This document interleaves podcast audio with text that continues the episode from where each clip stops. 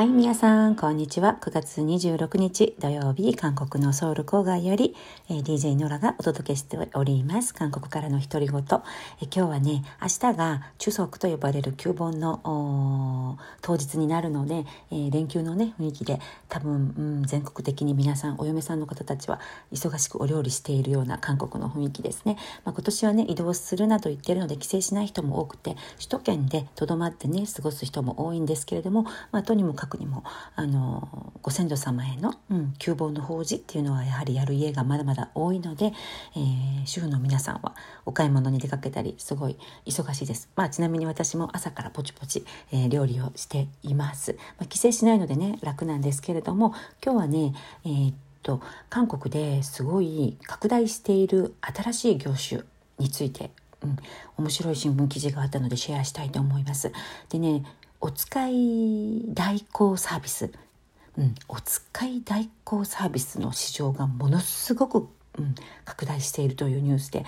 実はこれうちの近所でもねあのすごい増えたなって感じるので、うん、肌で感じる変化です。でお使い代行サービス何でも代わりにやりますよっていうお使いマンね、えー、代行マンとも呼ぶんですけれどもこの市場っていうのが数字でもすごい伸びていてえー、っとね2011年に比べて今もう100万人近く増えたとかってそのその業種に関わっている労働者の数がねで特にそのうちで55万名がプラットフォーム労働者っていう新しい新たな種類の労働者なんだそうですね。でつまり、うん、誰かの仕事を代わってするお助けマンうん、お使いマンみたいな仕事があめちゃくちゃ増えているという感じでねすごいこう具体的なレポートが記事になっていたのでいや面白かったですのにね。お使いマンとかエニーマンエニメンとかも言うんですけれども、うん、例えばエニメンというアプリがあるんですよ、うん、エニメン。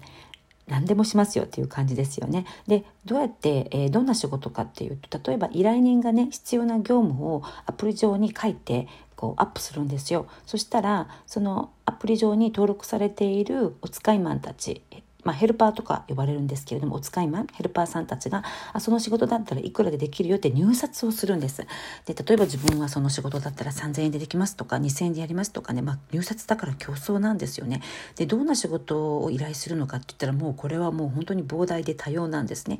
もう例えば家の掃除とか、えー、っと家のお皿洗いとかから始まって簡単なことですよね。あとお引越しのお手伝い。あと家具の組み立て。IKEA で家具買ったけど自分で組み立てられない女性とかね。家具の組み立てとかの依頼も多いらしいです。でねヘルパーさんの方は自分の本人の認証と身分証明書の写真とかね。あと犯罪履歴とかを、えー、そういう簡単な審査があって、えー、登録後2日後から、え、承認されたら、えー、ヘルパーとして活動ができるということでね皆さん自己アピールの文章とかも書いてあって経歴とか、えー、まあ、持っている資格とか自分が持っている装備、うん、機械であったり車であったりっていうのも登録できるようになっています。であのー、まあ今までねあのそのアプリ上でお使いしたことがあったら星の数とかもあったりしてあとアルバイト経験とかも皆さんアピールしてますね。インテリア工事10年したことがあります、えー、引っ越しセンターで15年働いたことがありますとかいうベテランのヘルパーさんから、えー、大学生のアルバイトまでいろいろありますね。若い人は若さをアピールしてますね。20代の大学生若いヘルパーですみたいな感じでね自己紹介欄を埋めるわけなんですよ。そしてあのもう本当にこれもうすごいお使い文化ってもうこれもすごい雇用市場だなって思うんですけれども例えばねあのこの中で記者さんが実際にヘルパーヘルパーとして働いてみたそうです。でどうなかなか自分は経歴がなくって星も一つもね経験がないので、えー、ゼロなのでどうやったら仕事を取れるか、えー、すごい悩んだ結果他の人よりも半額で、えー、入札したそうです。でこの人が入札した仕事はどんな方かどんな仕事かって言ったらカンナムの奥さんがカンナムエリアに住んでいる、えー、カンナムって言ったらまあちょっと高級住宅エリアなんですがそのエリアに住んでいる女性がね2時間以内にえーと、カンナムのある塾小学生用の数学の塾から子ども用の教材を受け取って、えーと、自宅まで運んできてほしいと2時間以内に。うん、でそういう仕事を、えー、依頼者はね2,000円で2万ウォンね2,000円でお願いしたらしいんですけれども入札が激しかったのでこの方は1,000円でやりますとしたそうです。試しだったのでね。で結局、えー、まずその塾に行って、えー、教材をもらったと。うん、でも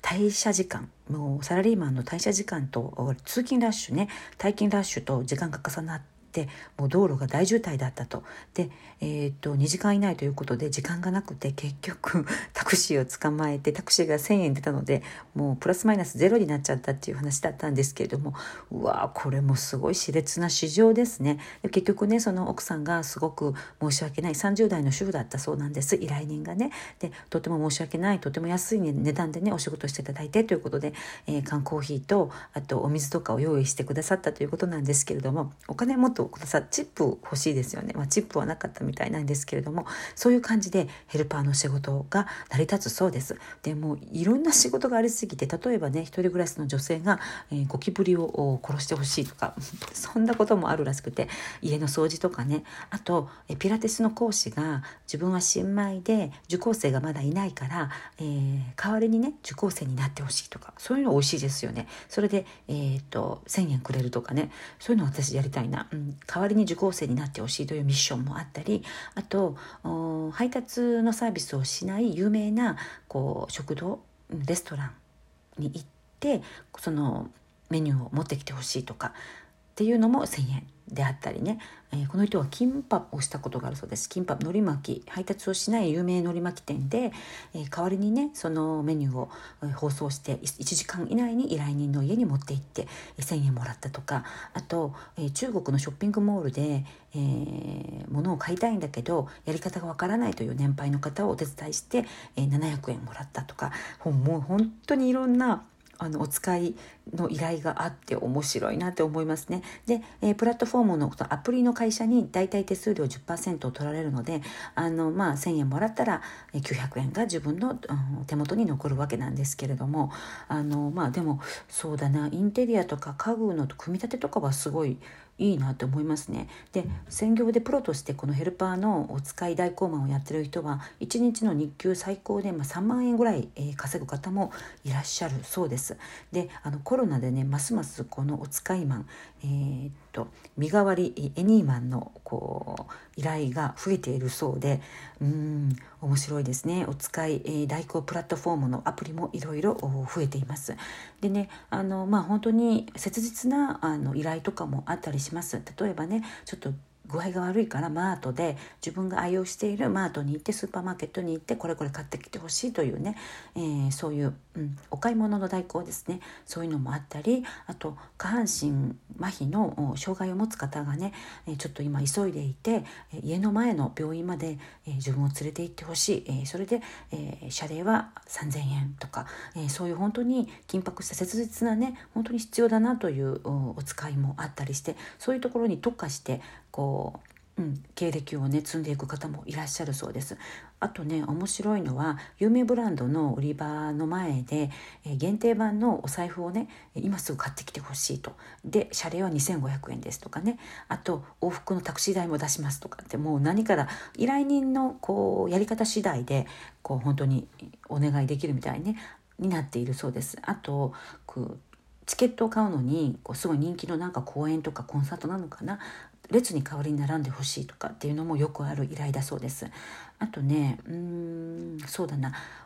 これもありなんだ。あのお見合いの席であのご両親の役割をお願いしたいと、まあ、ご両親が出てこれないとかあの、まあ、両親がねいらっしゃらない方。とかなのかな。とりあえずお見合いお見合いのね席で両親の役割を演技してほしいという依頼もあるそうです。いやもうびっくりですね。でちなみにこれあの中国でもすごい各種代行サービスがすごくあの拡大しているらしくてそういう経済を怠け者経済って呼ぶそうです。怠け者経済。漢字だけどちょっとこの漢字日本では使わないな。とにかく怠け者っていう意味の漢字。のね怠ける人って書いて、えー、怠け者経済というそうです。こういう市場をね。で韓国貿易協会によると、まあ、こういうか中国でのお使いサービスの規模っていうのが、えー、っと96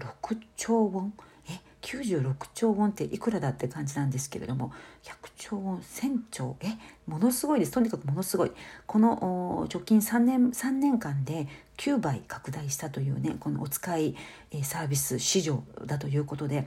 きっとあの韓国でもきっと日本でもね日本はどうだろうのお使いサービスっていう市場はどんどん拡大していくだろうというふうに、えー、言われています。アメリカではちなみにえー、っとね36%が、えー、このこういうねプラットフォーム労働を含むギグエコノミーギグエコノミーね。プレットプラットフォーム労働のことですね。ギグエコノミーに、え、関連していると参加したことがあるという統計もあるそうでいや世界中でね、えー、このお使いサービス誰かの代わりに何かをしてあげるというお使い代理マンエニーマンサービスっていうのは、えー、これから増えていくだろうという、えー、ニュースでした。韓国でも私の近所でもね、えー、自転車で、何でもお使いしますというね、えー、黄色い自転車にちなみに乗ってるんですけれどももサービスマンを見たことがあって、え結構忙しそうに電動自動車に乗ってねお使いであったりとか、えいろいろ執事という執事その会社の名前がキム執事でした。キム執事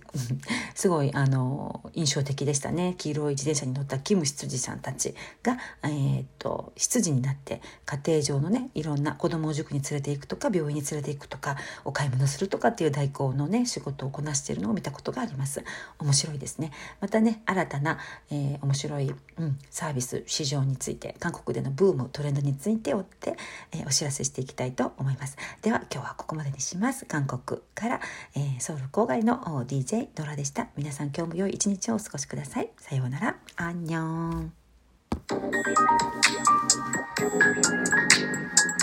Thank you.